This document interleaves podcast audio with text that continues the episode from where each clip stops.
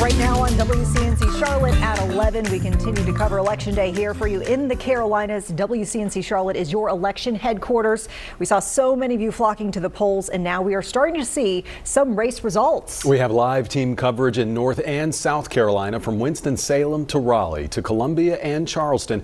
And of course, around the Charlotte area, our reporters are standing by. Let's get started with the big races here. Yes, so let's start in North Carolina. That race for the Senate seat, which we just told you moments ago, projected by NBC News to go to Ted Budd. We've got, of course, the Republican facing off against the Democrat Cheri Beasley. We've been watching another highly contested race in North Carolina. That's the fight for the state's new 14th district. And now we want to get over to Jeff Jackson's camp.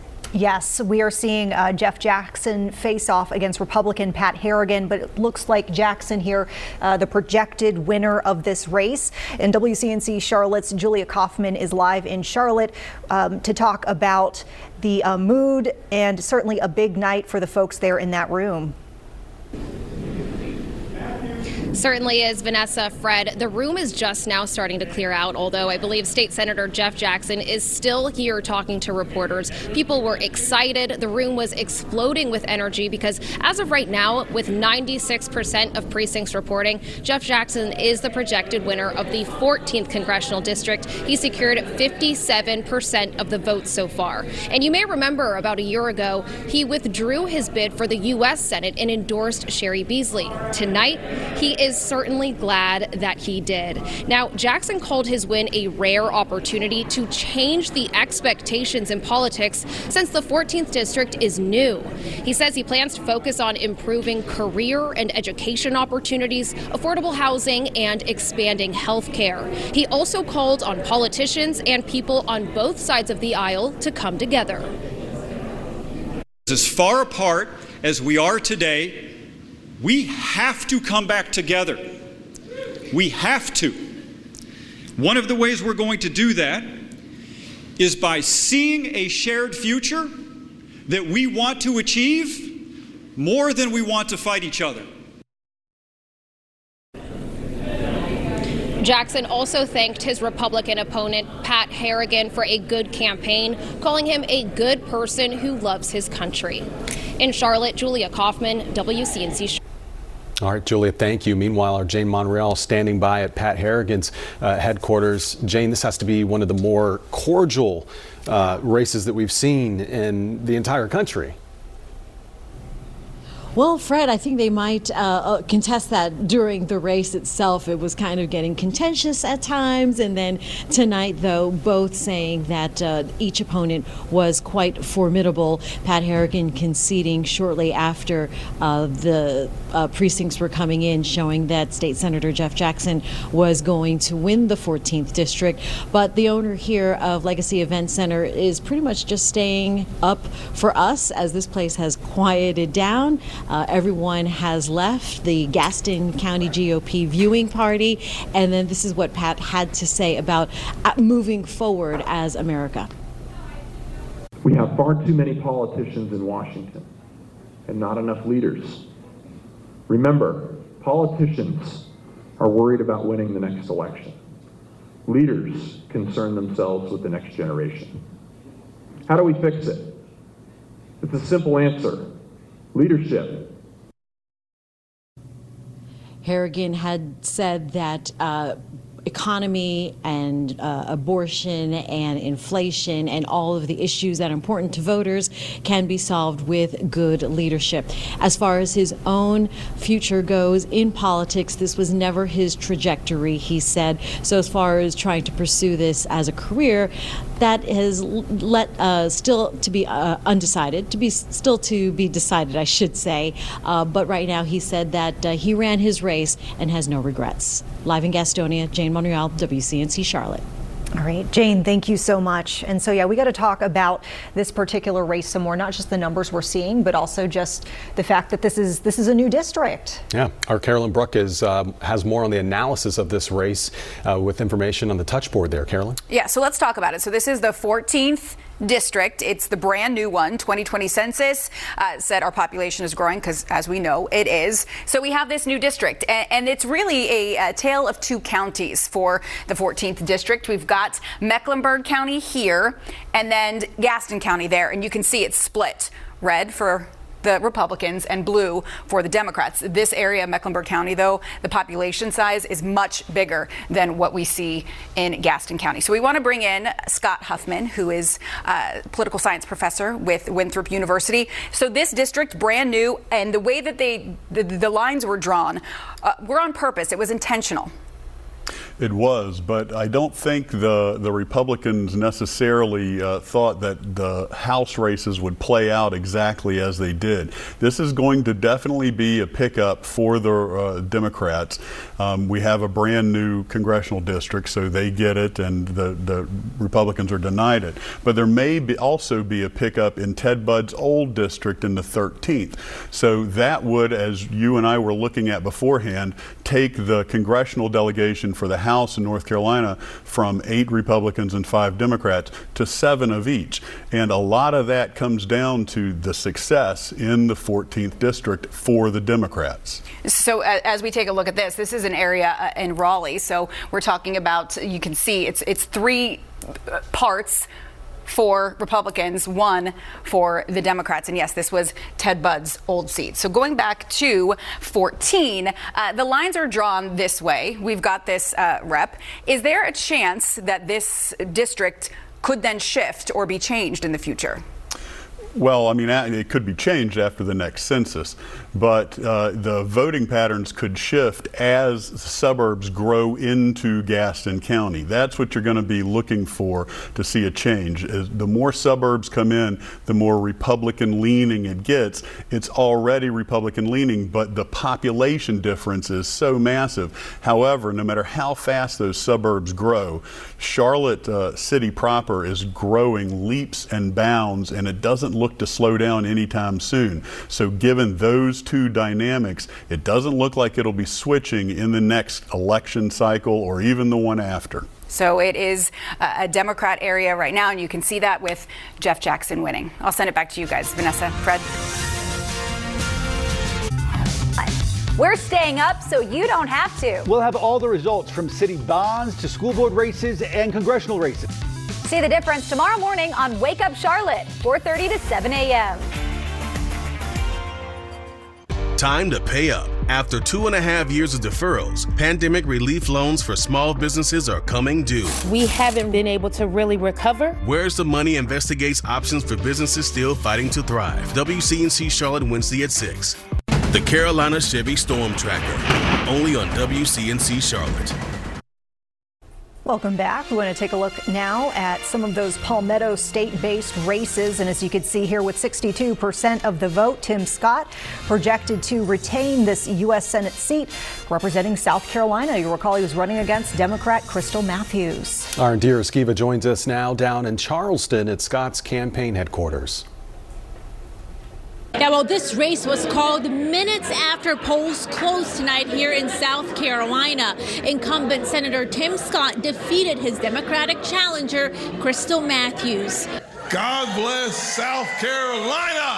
Scott has been in Congress since 2013, though the AP reports he doesn't plan to run again after this term ends. In his speech tonight, Scott did hint at a possible presidential run in the future, but did not say anything concrete about his plans. He also voiced support for police as well as building a wall on the southern border. Is America finished yet? The answer is no.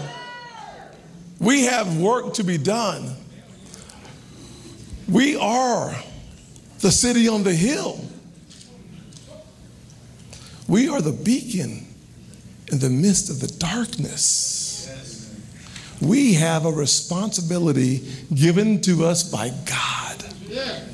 And we will finish our work. Scott also voiced support for single mothers. At one point, he brought his own mom on stage and gave her a bouquet of flowers. The audience cheered when he did that, preparing Scott for another six years in Congress. In Charleston, Indira Esquiva, WCNC Charlotte. Nadir, thank you. Also in the Palmetto State, Governor Henry McMaster will lead South Carolina for another four years, it appears. And tonight he beat Democratic candidate Joe Cunningham. Yep, that's according to those projections we're seeing here in WCNC Charlotte's Austin Walker joining us live from Governor McMaster's watch party in Columbia. We certainly saw a celebration and a lot of exuberance from the governor there in his speech tonight, Austin.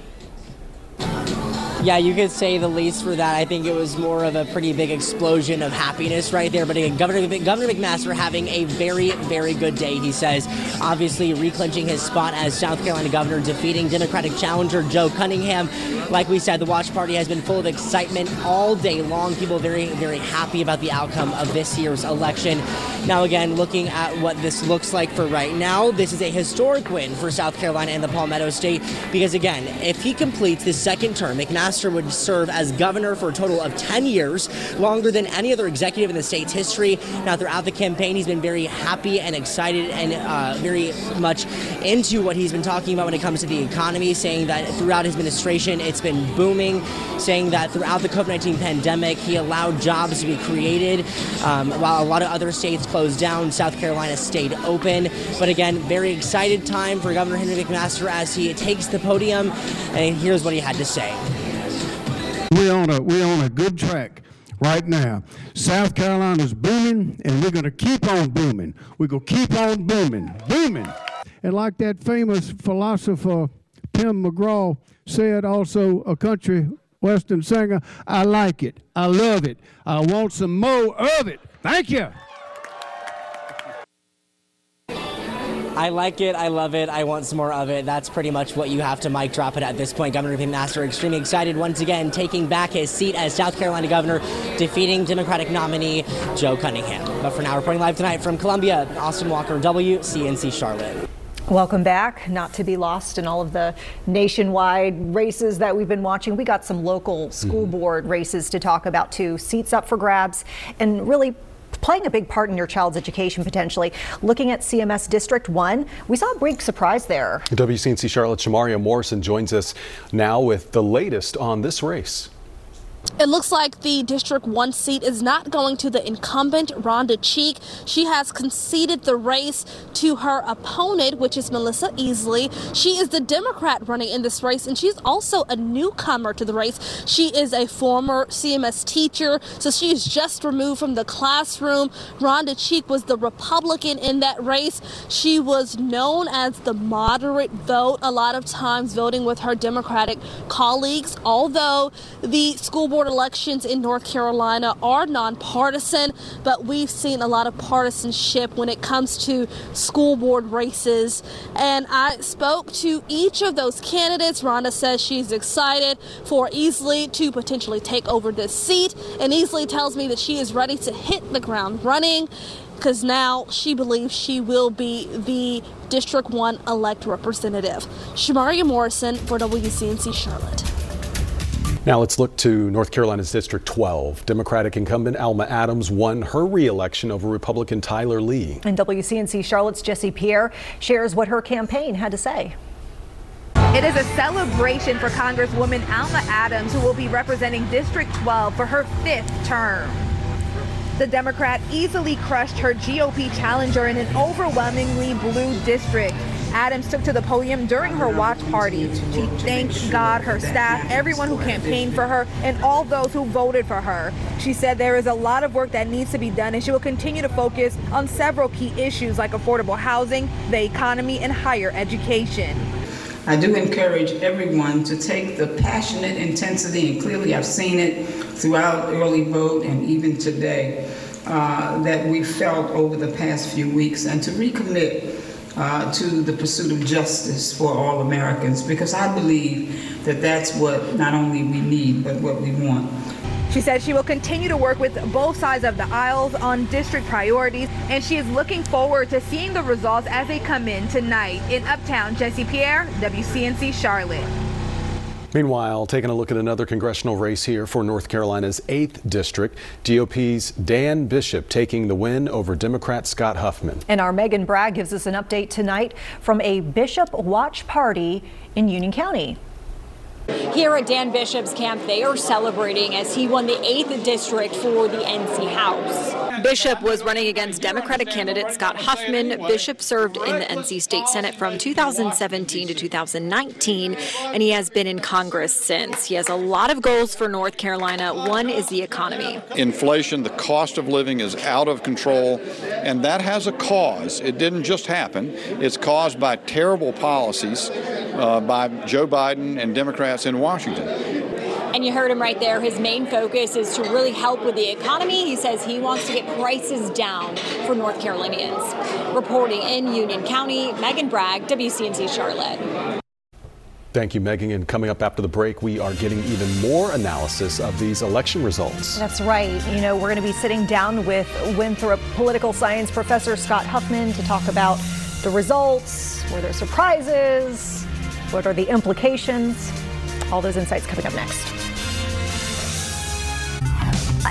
We're staying up so you don't have to. We'll have all the results from city bonds to school board races and congressional races. See the difference tomorrow morning on Wake Up Charlotte, 4:30 to 7 a.m. And for more of what happened in tonight's elections and more to come, stick with us on WCNC.com. Thanks for joining us.